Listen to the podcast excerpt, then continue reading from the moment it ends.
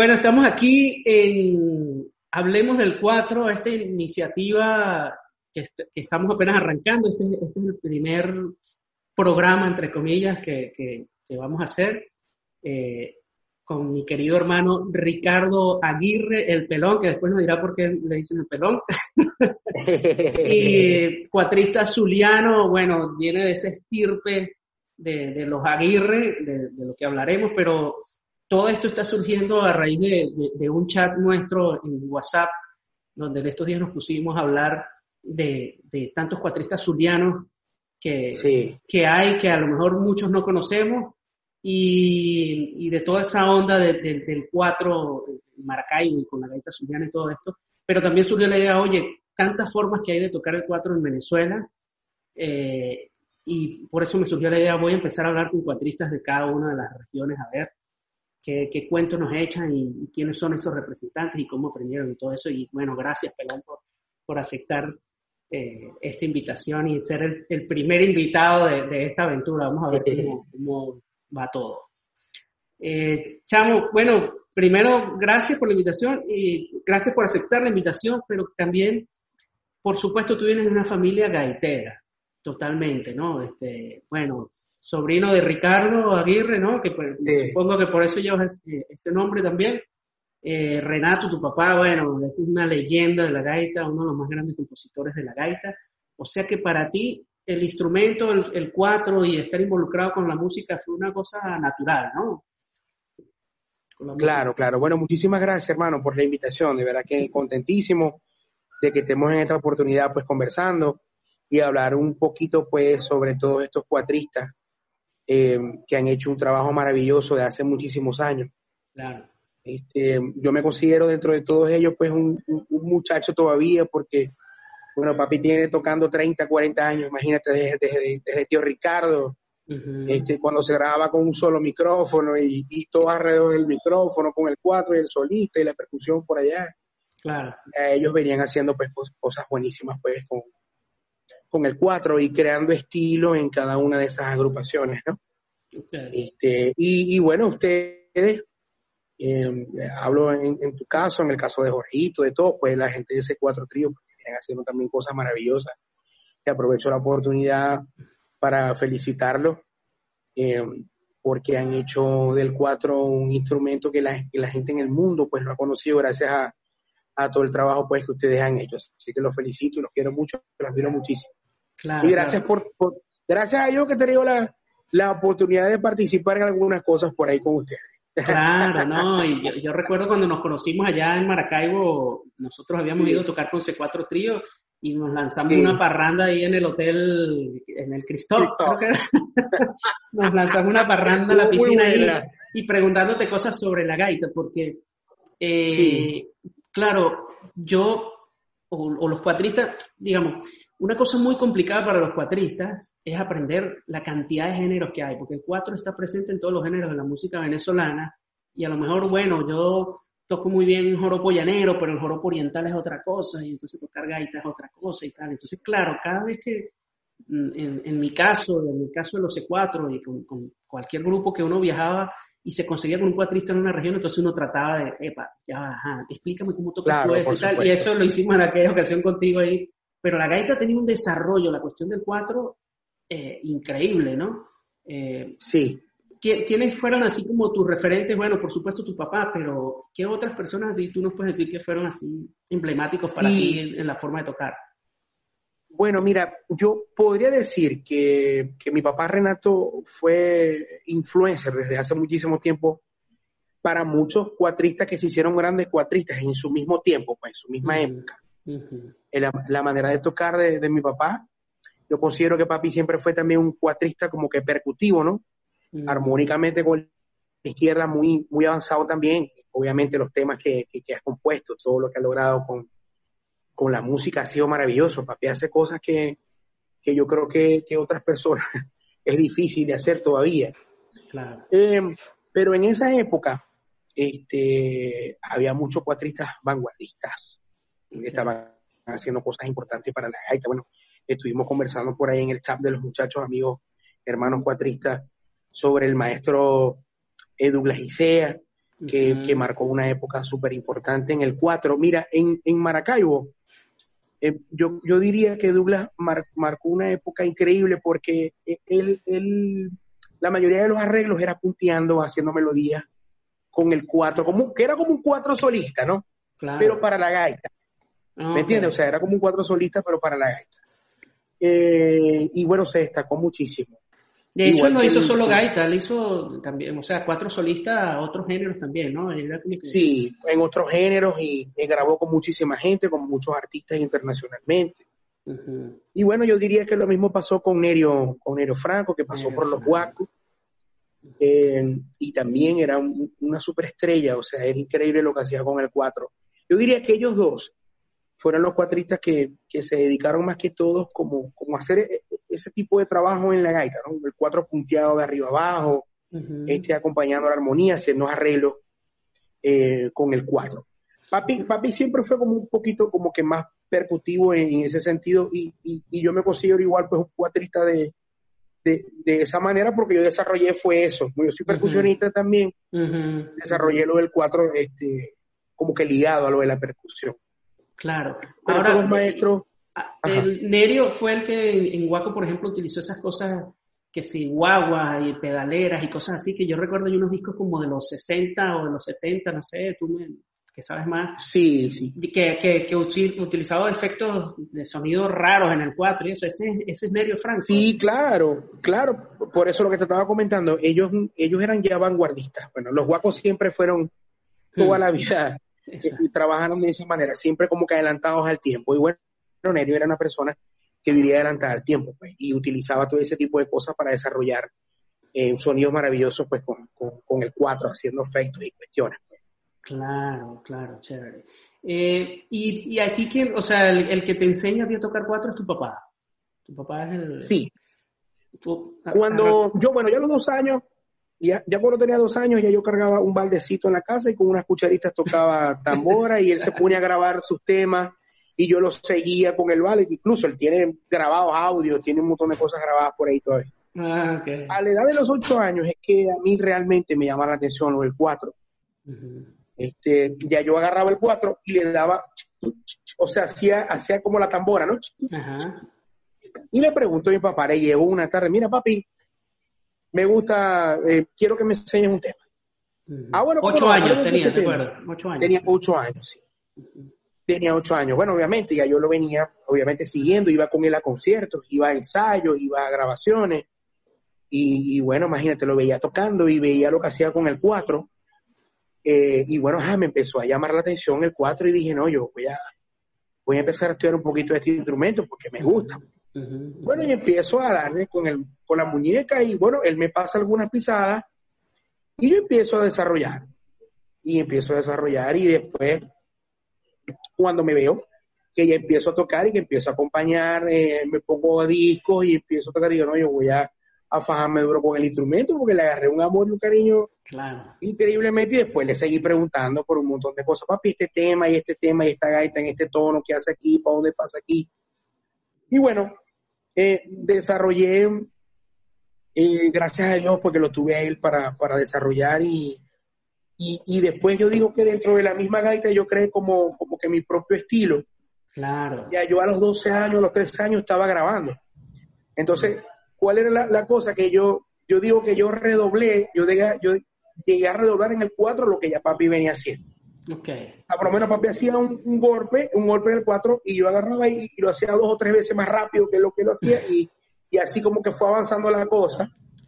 El famoso redoble con los dos dedos y tal. Ok, ok. Y él, él así era uno solo. Y entonces, bueno, yo voy a ver cómo es la cosa aquí.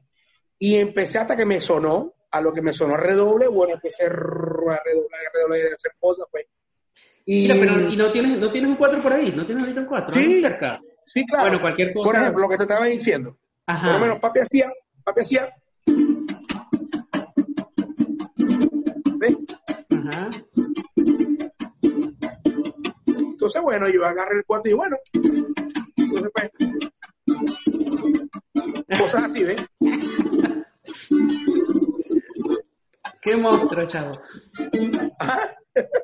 Eso es una cosa increíble, chamo. Que, sí, entonces, bueno, eso. Pero a ti nadie te enseñó eso, eso fue tú de, de, ocio, pues. Sí, yo lo vi a él y dije, cóchale, yo puedo hacer ese golpe, pero yo creo que puedo hacer un poquitico más, puedo pegar ahí, obviamente con la cuestión de la percusión también, ¿no? Ajá, Ligado a lo de la percusión. Claro, claro. Entonces, bueno, así fue que, avanzamos con ese redoble en el 4 y, otras cosas más que, yo fui creando eh, a medida de, que pasaran los años, con los estilos de cada agrupación, eh, eh, intros, por lo menos recuerdo que en el 92 hice con, con VHG eh, el litro.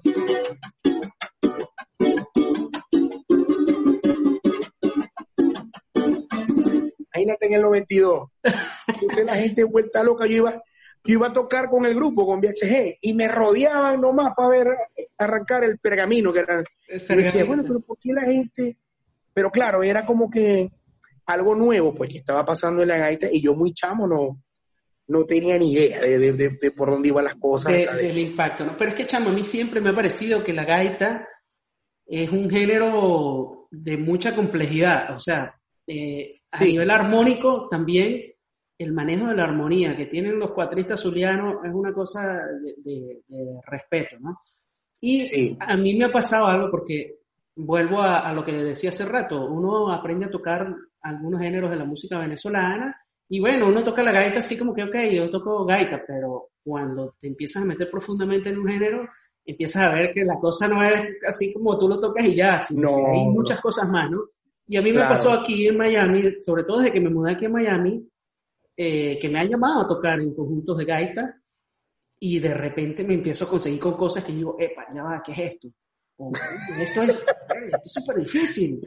O, este tema, oye, qué cantidad de armonía tiene este tema, ¿no? Y, claro, aquí hay una gran comunidad zuliana y hay muchos músicos zulianos que, que, han vivido toda la vida con eso y, y, es casi que un ensayo y darle o directo al toque. Y yo a veces tenía que ponerme a estudiar full porque, bueno, este es el repertorio, estos son los tonos. normalmente, claro, los cuatristas ya ustedes se, conocen todo el repertorio normalmente y yo muchas cosas me las tuve que estudiar. Claro. entonces, una cosa que yo sí te quería preguntar, que, lo hablamos de hecho ese día por el chat, que es esa cosa que tiene, que me, enteré prácticamente aquí, yo más o menos tenía una, idea de eso, es que, que, cada grupo inicia la gaita, el 4 tiene como un principio distinto. O sea, es distinto como inicia Cardenales, que como inicia el Gran Coquibacoa, como, no sé, Barrio Obrero, bueno, la cantidad de grupos, como que cada grupo buscaba tener una identidad en la forma de, de iniciar la gaita. Por supuesto, eh, por supuesto, en esa época eh, ellos se preocuparon.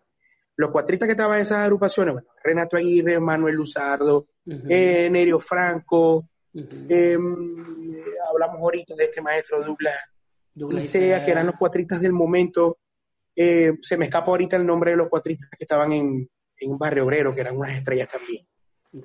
Ellos se preocuparon como que crear cada uno en el momento un estilo para identificar. Ponían en la radio, sonaba algo en la radio, ese es Rico Morales. Ah, ¿Eh? Santiago Soto. Santiago Soto era el cuatrista de Rico Morales, Santiago. Ah, okay, eh, y ponen, eh, este, Carnales el éxito. Por decirte algo. Mira, arrancó Carnales. Universidad de la Gaita, que era el, la entrada era entre Cardenales y, algo ligado ahí, porque eso lo hizo Papi. Por lo menos Universidad hacía. Eh, eh, como más corrido. Exacto. Para marcar el, estilo, la universidad arrancaba así.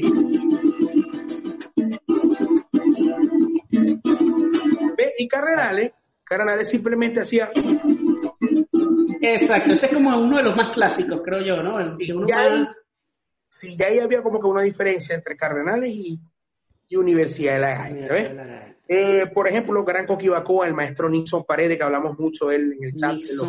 porque ese fue uno de los que, me tropecé, que te digo que de repente, mira, no, está el tema de, Gran cuando voy a ver los principios, chamo, pero esta, la, la gaita onomatopéyica es una vaina loca, son dos, dos tres compases y es una vaina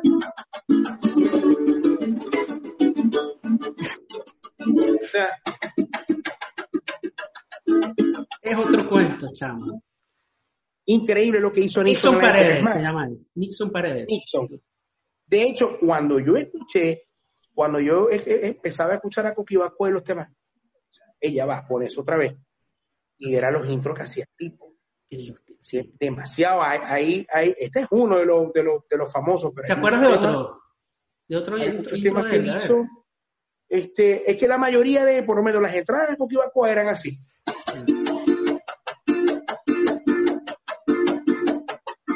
Ah, Eso es creado por Nixon. ¿Me entiendes? Y así pues. Eh, por lo menos Barrio Obrero, creo que eh, Barrio Obrero lo que hacía era que era un intro como más floreado. Eh.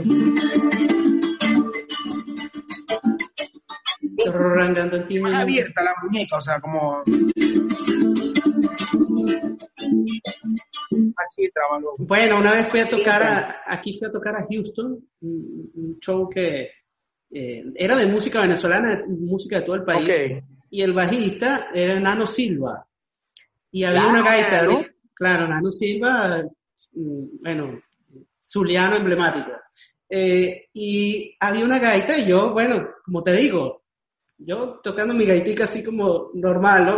Y entonces él me empezó a decir, no, mira, esa gaita es de Barrio Obrero, esa gaita la tienes que tocar así. Entonces la agarraron cuatro y dice, mira, eso... o sea, como lo estás haciendo está bien, pero no, es que tradicionalmente, entonces sí. Y empecé, ah, este es otro, este es otro a lo que ya...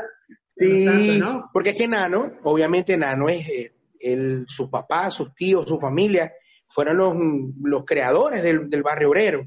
Y Nano es un, es un, extraordinario bajista, pianista, es percusionista, es tamborero también, toca la tambora de lado. Sí, compositor también increíble. Entonces, por eso te digo, ellos crearon un, estilo increíble este, dentro de, de Barrio o sea, o para identificar a Barrio Por lo menos, cuando hablamos de Rico Morales, igualito. Rico Morales. o sea,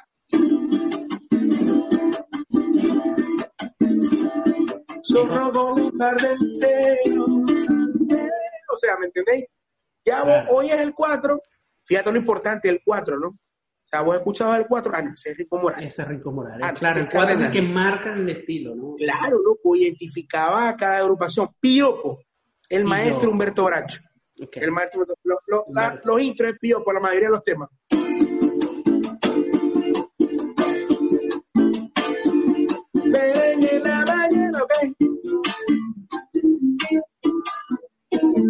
Entonces, eh, cada agrupación, pues, como eh, cada cuatrista de las agrupaciones marcaron una pauta significativa, pues, dentro del tiempo y, crearon ese estilo de, cada agrupación.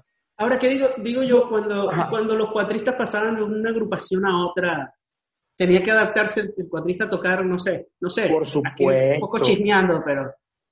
Este, claro, había. Si tocaba con VHD, ajá, tenés que tocar. Sí era como una regla. Vos llegabas al, eh, por lo menos yo que estuve entre VHG, estuve entre Cardenales, estuve entre la Parranda Gaitera, la dinastía Aguirre, la Grey Zuliana, que entre dinastía y Grey Zuliana eran, eran, eran estilos cardenaleros, porque es que mi mm. familia fue cardenal toda la vida, Ricardo Aguirre, mi papá, mis tíos, o sea. Y como que más bien tratamos de mantener eso dentro de esas agrupaciones nuevas que hicimos en, en, X época. Pero se respetaba mucho eso, y también dependiendo de los temas Hoy en día, hoy en día nosotros, eh, o por lo menos yo en lo particular, trato de adaptarme al tema, eh, al tema y obviamente al estilo de cada agrupación. Por lo menos hay temas que son en golpe viejo, como Prefiero mi gaita, en donde es como tú vas un poquito como que para atrás con la percusión, entras en el, en el verso normal y cuando pica, tú vas un poquitico más para adelante con el cuadro, pegado con, con lo de la percusión, eh, eso sí es una gaita en golpe viejo. Porque ¿Y cómo, cómo, es eso de golpe viejo? O sea, es una forma de tocar la percusión. Sí, de, ah. tocarla, o sea, que sería cucuch, cuch, cucuch, cuch. Mm. Entonces uno agarra el cuadrito. ¿eh? Ahí con, el, con la percusión. Claro, claro. Entonces, por ejemplo, te hago el verso de Prefiero mi gaita pillo. Un en la mañana, sabroso militar cuando viene picadito.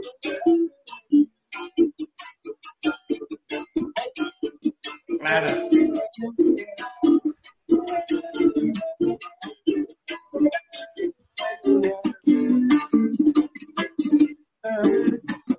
Y ahí suelta, ¿no? Como que suelta, vas libre.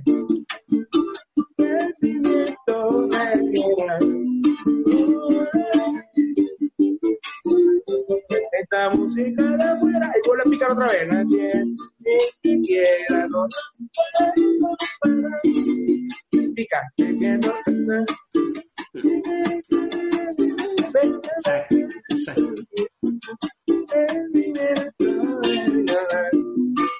entonces igual pasa con los temas eh, nosotros hemos desarrollado es ahora eso aquí. Mm, el, músico zuliano, el, nuevo gaitero de esta era, de esta época, trata es de, enlazar muy bien lo que es la armonía con la percusión, de que sea una sola cosa, pues nos preocupamos hoy en día por eso. Por eso que hacemos todo este tipo de juegos con el 4, dependiendo de la gaita y el grupo que, vayas a tocar. Claro. Ahora, y eso que llaman el cacharro, que es más o menos también lo que dijiste ahorita, como el, como el trancadito, lo que llaman el cacharro, ¿a qué, se refiere con eso? Bueno, eh, bueno, cuando hablan de cacharro, estamos hablando desde el golpe viejo este que mm, pero más acentuado menos. Sí, eh, ah. y bueno, cuando vas a repetir el coro, cuando vas a repetir un verso, obviamente eh, siempre hay un como un afincadito. Bien afincado, exacto. sí, y la idea obviamente es que el 4 vaya como que pegadito pues con la percusión ahí, mm. para que sea uno solo. Por lo menos lo que ocurre con, con, con, las gaitas, cuando hacemos gaitas por decirte que es un golpe nuevo. El golpe nuevo es un golpe como que más, em, no, no, es afincado como el golpe viejo, okay. sino que es como que más derecho, ¿no? O sea, más derechito. Que es el... Entonces ahí el 4 va como que más abierto. Bueno, es lo que ahora se está haciendo, ¿no? por, por, ejemplo, eh, pero es que es, eh, aquel zuliano es un tema golpe viejo, golpe nuevo de que, eh, que inicia hasta que termina. Es golpe nuevo, dice, golpe nuevo. Sí, golpe nuevo en la percusión, entonces sería eh, que está en la madrugada y en la aurora maracucha esa voz se escucha ese esta noche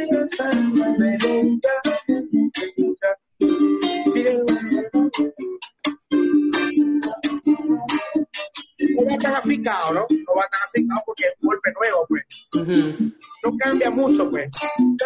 Va poco más abierto el cuarto. Y aquí igualito. La bruma replante. Aquí abierto, ¿no?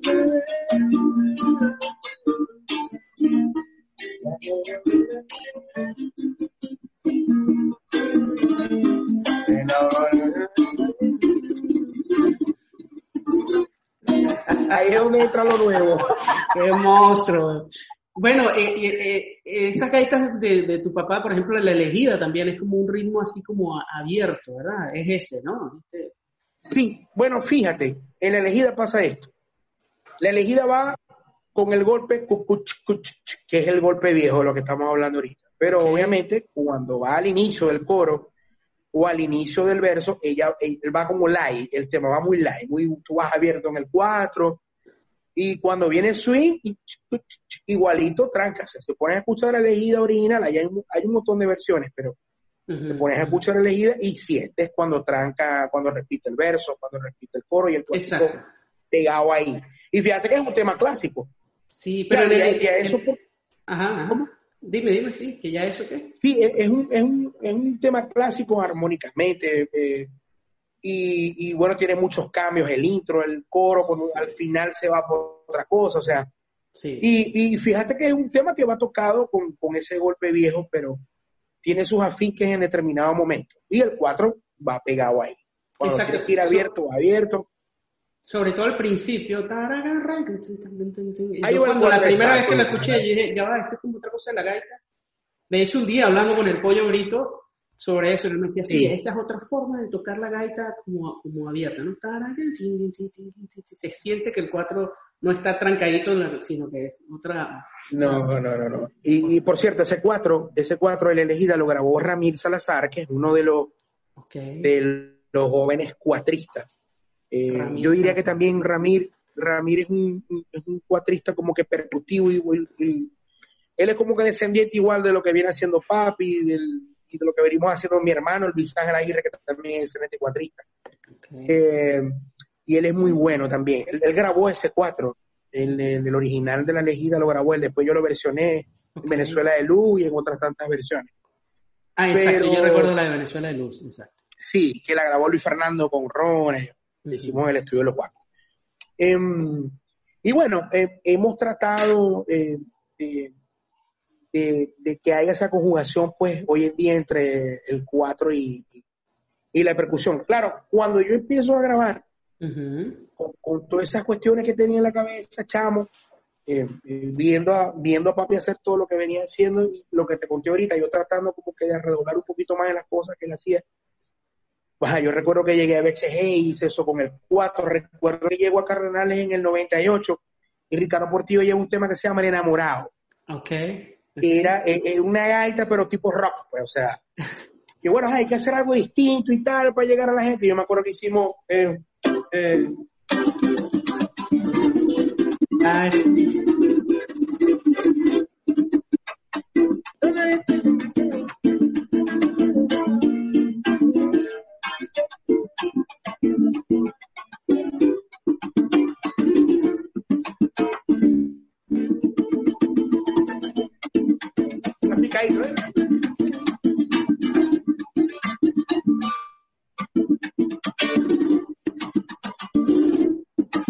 y así, pues, o sea, y un montón de temas por ahí que, por cierto, el, pollo tiene todo eso guardado y grabado por ahí, solamente los intros El, bueno, el, pollo creo que ha tomado mucho de, lo que tú haces también.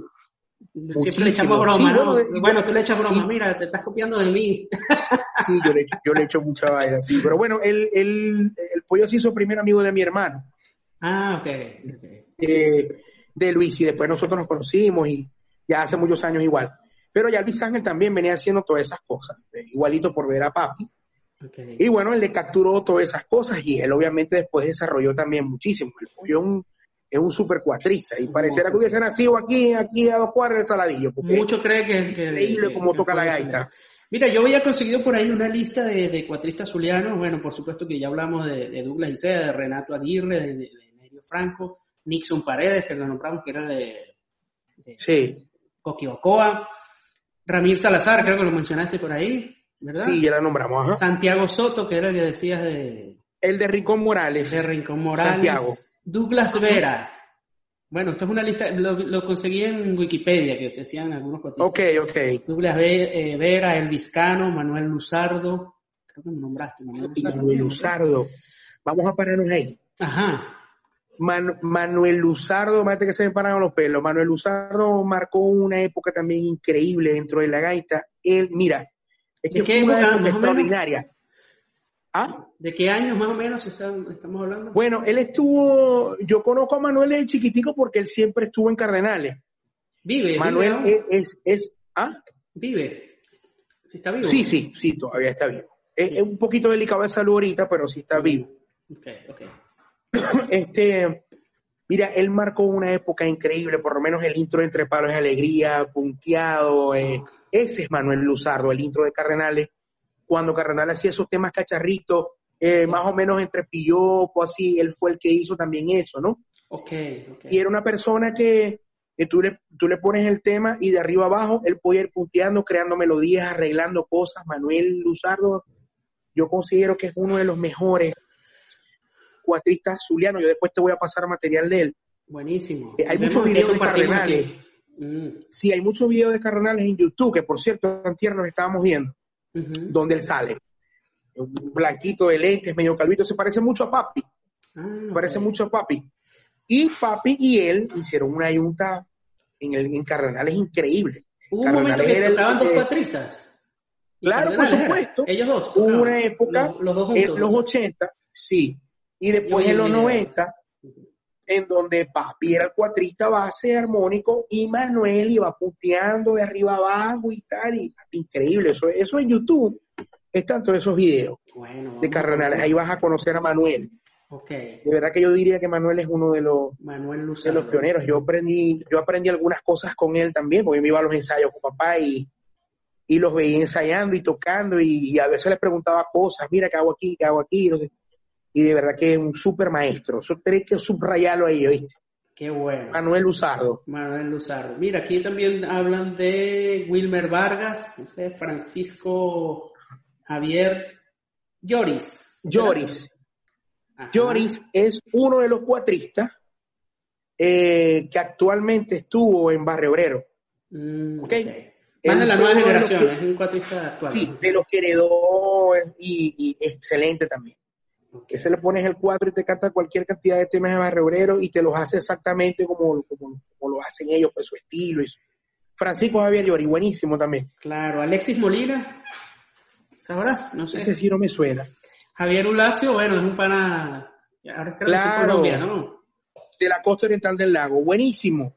Él es un cuatrista que, es percutivo y también es, muy punteador, es muy, este, puntea mucho, hace muchos arreglos punteando con el cuatro, es buenísimo también. ¿Hay alguien, alguien más así que, se te venga a la memoria, algún cuatrista, o actuales, de los cuatristas actuales? ¿Hay alguno? De los cuatristas actuales, bueno, como te comenté ahorita, está Ramírez, está Carelo, Carello. que él, es muy buen guitarrista y es buen cuatrista. Está haciendo muchas cosas por ahí en una en una cuenta de Instagram a los Zulianos, Zuliano creo que se llama, ahí los lo puedes ver también. Mm. Pero él es muy puteador, es como tipo Douglas Isea, Nero Franco, es de ese, es de ese estilo. Pero es muy bueno, es muy bueno también. Eh, eh, Cochonita José Zulbarán, que es el hijo del que tocó conga toda la vida con Gran Coquibacoa, Hoy en día es, un excelente compositor. Compone muy bien, escribe, pone música muy bien. Y es un excelente cuatrista también. Ha estado en diferentes agrupaciones, eh, aquí en Maracaibo. Eh, actualmente creo que está con Iluminación. Iluminación Gaiti Show, algo así. Ahora, estuvimos hablando como de los cuatristas muy vinculados a la gaita, pero algunos otros cuatristas en el Zulia o u otros géneros, ¿tú, también te has involucrado un poco en otros géneros a lo mejor dentro de la misma música zuliana, pero otras cosas, no necesariamente gaita. O tú bueno, has estado eh, más de Douglas. Sí, sí. No, yo creo que. Bueno, Gustavo Colina es un patrista zuliano. Sí, Gustavo, pero fíjate, Gustavo se inclinó un poco más a hacer otras cosas. Exacto. Sí, a eso me refiero, de, otros cuatristas del Zulia que a lo mejor no, hayan sido gaiteros, sino que han hecho otras cosas, ¿no? Sí, eh, porque, porque, son, porque son cuatristas que han nacido, en este caso, por decirte, viendo el maestro Cheo, eh, que Cheo, tantas cosas que hace Cheo, imagínate, tantos géneros que, que, domina. Entonces, algunos de, de los cuatristas zulianos, que son afamados, que, han viajado por todo el mundo, han, sido seguidores del maestro Cheo, y se han preocupado por manejar pues otras cosas, pues otros géneros con el cuatro siendo zuliano. Yo, mira, yo diría que tocan mejor las cosas eh, eh, de, la música de los otros estados que la misma gaita, pero es increíble cómo se han afincado estudiando este, todos esos géneros, pues. No, y es lo que te digo, es que, es que uno como cuatrista ahí se, empieza a conseguir con eso, con estas cosas, pues. Yo, he estado disfrutando un mundo aprendiendo y cada vez que llego, me llaman aquí a tocar en algo de gaita, mira, concha, porque también la gente dice, no, Héctor Molina hace cuatro tríos, sí, pero o sea, es que la cosa del cuatro es una cosa de, demasiada complejidad, uno manejar tantos géneros. ¿No? Ahí es donde se pone la cosa complicada y por eso yo pienso que es tan difícil hablar siempre del que el mejor cuatrista de Venezuela es fulanito y tal.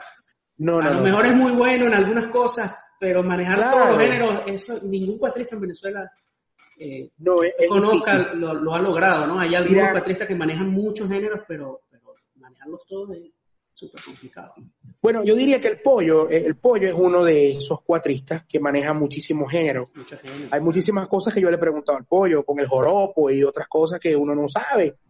Y uno no sé, porque uno no nació en, ese campo. Entonces, ajá, uno le entra la curiosidad, la música venezolana, como tal, lo que hacen ustedes. Lo que pasa es que ya ustedes han desarrollado una cosa que es increíble, todo lo que hacen. Gracias a ustedes, el cuatro ha llegado hasta, hasta donde yo creo que nadie se imaginó llegar hasta donde han llegado con todo lo, todo lo que han hecho ustedes. Pero no te, no te creas, mira, nosotros nos tiemblan las piernitas cuando, cuando, cuando te consigues con este tipo de cosas así. O sea, tú te vas para Oriente y de repente te aparece por ahí, o sea, ah, acompáñame este joropo con estribillo. Entonces ahí te empiezas. Sí, claro, a mí me ha pasado. Exacto. A mí me ha pasado, no es fácil, ¿oíste? Porque uno respeta, Héctor, no respeta, ¿no? Eso, hay un respeto, hay una cuestión, entonces uno como que se cohibe un poquito. Yo cuando es así, yo digo, no, arranquen ustedes y bueno, yo lo sigo y vemos cómo hacemos. y yo creo que, bueno, uno lo que hace es aproximarse al género, porque es mentira también, eh, bueno, al menos que profundices y te pongas bien estricto, pero que uno toque la música de, cierta región como la toca la gente que nació, creció allí. Ahí en el caso de ustedes, pues, uno, uno se aproxima y, y, se acerca a lo que ustedes hacen, pero ustedes que nacieron allá, que conviven con eso, que, o sea, tú que vienes de, una familia gaitera, es difícil que otro cuatrista llegue a, tocarlo con el feeling que ya tú tienes de toda tu vida, y eso es lo que pasa en, claro, claro. partes, ¿no? Por eso es bueno, por eso es bueno que hagamos todas estas cosas, porque la gente lo va a ver y, ah, mira, esto es así, esto es asado. O sea, eh, yo recuerdo que hice, hice un trabajo con Caibo, con la gente de Caibo. Ellos hicieron una J, ¿no? Así que se llama, una J carupanera es. Ajá, ajá, exacto. bueno, me invitaron a grabar y yo grabé. O sea, yo, ajá, pero oímos, oímos algunas grabaciones de la J, que voy a ubicar ese tema para pasártelo. Buenísimo. Yo hice los cuatro, hice cuatro ya requintado aquí y el otro normal. Y yo me acuerdo que se lo pasé a Jorge. Y dije, Jorge, Jorge, escucha lo que hice con mucho respeto, me disculpa y me da pena, pero. Y se lo envié. Y me respondió, mira, pero eso qué yo pero ese... a morir, Dios mío, no me digas eso. O sea, tipo, eso es una jota. Ah, no, papi, vos sabés que hay algunas cositas que hace pero, pero vos sabés que uno va aprendiendo, uno va oyendo, uno va aprendiendo. pero con mucho respeto, con mucha vaina, o sea. Son tantas cosas, la música venezolana es compleja, ¿viste? Y has tocado otras cosas, sí, has, has, tenido, no sé, música llanera, por decir algo. ¿Has, trabajado alguna vez una, una, sola vez acompañé a una gran cantante aquí en la costa oriental del lago, me llevó Gilberto Ferrer, iba Gilberto como bajista. Ensayamos unos temas y acompañé a la señora. Pero una o dos veces creo que lo he hecho. Pero siempre he estado metido pues con el género de la Claro, ha sido tu especialidad. Creo. Como te dije ahorita, yo respeto mucho eso. Para yo llegar a un sitio, no, ustedes tienen un valor increíble. O sea, ustedes han llegado en todas partes del mundo a hacer de todo y lo que me dijiste ahorita, a veces uno se consigue como que con una pared, pues ya va, un momentito, o sea, vamos a oír, vamos a ver cómo es la cosa. Sí, claro, claro. Este, pero es increíble todo lo que ha hecho el cuatro venezolano en, en, Venezuela, en todos los estados, cada estado tiene su, su identificación, cada, ¿verdad? Sí, yo no sé si, si otro país tenga un instrumento que esté presente como en toda su música folclórica como pasa con el cuatro. No, no, no, lo sé, pero, pero en el caso nuestro, cómo ese instrumento se expandió en todas las regiones y en cada región tomó su personalidad y su forma de tocar. Y sí. sí, estos tocan asado, y estos metieron en esta música y estos en otra y, han tomado una personalidad, sí. Pero mira, te quería cada región cada región tiene sus cosas sabrosas, como dices. Dime. ¿Qué ibas a decir? Que cada región... lo, lo, que estabas comentando, en cada, cada región tiene su, como que su propio estilo dentro de su música, pues, de la región. Sí. Y obviamente los músicos nacen ahí y aprenden y aprenden a tocar cómo es la cosa. Yo creo que deberíamos de hacer como un tour, todos los cuatristas, e irnos de, de estado en de estado a estado, ir aprendiendo, investigando y para uno aprender a crear todos esos géneros, pues sería buenísimo. Y aquí yo creo que con estas conversaciones yo de alguna forma eh, quiero que la gente los cuatristas este, conozcan las diferentes formas de tocar el cuatro, que la gente también entienda eso y que rompamos incluso con esos mitos de que este es el mejor cuatrista, que este es, porque hay, hay demasiadas cosas en el cuatro. Sí, claro. Y más bien todos estamos buscando eso, aprender eh, de los diferentes géneros, de tantas cosas que hay con respecto al, cuatro. Muchísimo, increíble todo lo, toda la música que, se, que, despliega Venezuela, de verdad que es es sorprendente y cada día uno ve cosas distintas y diferentes y vas aprendiendo, cada día uno va aprendiendo y viendo cosas que, uno ni se imaginaba ver. Imagínate, o sea, es, increíble de verdad. Mira, hermano, y te quería preguntar, ¿qué cuatro tienes? ¿De quién es, quién es el constructor de tu cuatro? Bueno, te voy a, te voy a ser sincero. El 4-4 mío es un 4, hice un intercambio que hice con papi. Ajá. Es un 4 larense. Okay. un cuatro pequeñito de 14 trastes con, eh, de cedro como rojo, ¿no? Y yo llego, al, llego a la casa con el cuatro y me dice, papi, mira, hice cuatro. No, lo acabo de comprar, un compadre. Bueno, mira, yo tengo este cuatro, y me muestra, un cuatro grandísimo, un cuatro chino, hecho en China. Ajá, sí, claro. Los cuatro que dieron en las, en, las orquestas, creo. Sí, sí, en el sistema orquestas, claro. A papi le obsequiaron uno aquí, o sea, le, le hicieron un regalo y tal. Y me bueno, mira, agarra, agárrate cuatro y me das ese chiquitico que me gusta mucho. Dame ese chiquitico, yo le di el cuatro mío y agarré yo el cuatro. Ah, Y he hecho cualquier cantidad, increíble la afinación son y buenos, medioso son buenos. que le gusta aquí en el estudio, aquí donde grabamos nosotros, Zona Futuro, les gusta el, es como muy medioso el cuatro. Exacto. Este cuatro que tengo ahorita es de un gran amigo mío, cuatrista, Zavala, que me lo ah. prestó, ¿eh? Ah, mira, pero es como muy rústico así. Pero también allá de, de Lara. De Lara. Es de Lara también. No, esos cuatro de Ideal Music, se llama creo la compañía que hace esos cuatro chinos. Ajá. Y son buenos. Aquí hay un, un, un luthier que nosotros le compramos muchos cuatro. Ya no está, él no está, él no está aquí ahorita, no me acuerdo. Hay una, hay una muchacha que se llama Iliana. Ah, también, eso es que también debes conocerla, que hace unos cuatro eh, maravillosos. Ya me acordé, Santiago Castillo se llama el Luthier, por aquí cerquita en Bellavista del centro. Pero ya él se fue del país. Pero los cuatro que hacía ese chamo, increíble. Yo tuve muchos de esos cuatro. Ok. Y Liliana también hace unos cuatro buenísimos. Y para amplificar, ¿cómo estás haciendo? Porque, ah, Navarro, ¿tenés cuatro Navarro? Navarro tuvimos bastante. Una vez. Legendario. Buenísimo. Una vez fuimos Ricardo Cepeda, Renato Aguirre y yo a Barquisimeto, a Carora, a comprar unos cuatro. Recuerdo que compraron dos cuatro. Bellísimos los cuatro. Yo creo que ese pea todavía conserva ese cuatro. Papi no, porque papi son en las parrandas y en los viajes y en los shows, esos los cuatro desaparecían. Pero sí llegamos a tocar cuatro de, de Navarro, buenísimo, la afinación, el sonido increíble. ¿Verdad que muy bueno? Mira, ¿cómo estás haciendo para amplificar? Porque en el 4, en la gaita, es difícil la amplificación del 4. ¿Cómo haces? ¿Tiene, ¿Cómo, ¿Cómo, estás haciendo para, para amplificar el 4? Que en la gaita es como difícil. Ok, bueno, por lo menos en el grupo, en Gaitero del Pozón, que es mi agrupación acá en el Pozón de Saladillo, tenemos un 4 que le compramos, que el pollo lo usa mucho, que hace los 4 eléctricos. Em, em, no recuerdo ahorita cómo se llama. Cermeño. Cermeño.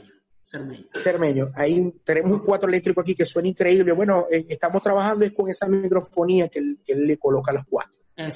Para tocar en vivo yo toco con ese 4 Yo, ah. yo me llevo ese 4 con esa microfonía. De resto, para grabar utilizo el 4 chino y, y, el otro que tiene mi papá pues ahí en la, en la casa. Ok, ok. Ah, buenísimo. Concha, el hermano, ¿no? Buenísimo. Mira, yo siento que bueno, que ahí tenemos para, para hacer tarea los cuatristas, con todas las cosas que, nos dijiste y vamos a ver qué, qué, tanto podemos compartir links y cosas aquí para que, para que la gente vaya viendo y bueno, que, nos vinculemos con los cuatristas zulianos y con toda la escuela de, la gaita y del cuatro zuliano que, no, buenísimo, hermano. Yo contentísimo. Claro, contentísimo también, Héctor, de que, de, de que hayas tomado esta iniciativa de hacer esto. Porque yo creo que yo nunca había grabado algo así, nunca habíamos tenido una conversación así. Este, y es buenísimo porque lo que estamos hablando, yo, cada uno de los cuatristas fuera del Zulia pues se va a dar cuenta de más o menos cuál es el trabajo que se está haciendo de los, de los grandes cuatristas que han pasado en lo largo de, la trayectoria gaitera, pues zuliana, todo lo, que han hecho, pues igual me imagino que va a pasar con, con las demás, los demás músicos que llegues a entrevistar, que, que llegues a intercambiar cosas, ya yo veré esos programas también y así voy a ir aprendiendo de todo eso. Es lo bueno, es lo bueno de todo eso. Así que te felicito, hermano, y te quiero mucho, te admiro muchísimo. A vos y a todos los muchachos, para mí son los mejores. Los quiero y espero que pronto nos volvamos a ver, por el favor de Dios y, podamos grabar nuevamente. Te aseguro que cada vez que vaya a tocar gaita y, se me complique la cosa, te voy a llamar. Porque tú eres el que llamame, llamame que yo estoy ahí. Hacemos un live, un live, tocamos cuatro. Exacto, a ver cómo es la cosa. Oye, gracias hermano y saludos a tu papá y bueno, aquí seguiremos hablando entonces del cuatro. Igualmente, hermano querido, te quiero mucho. Felicidades y estamos pendientes por acá. Saludos a todos los cuatristas. Vaya. Un abrazo.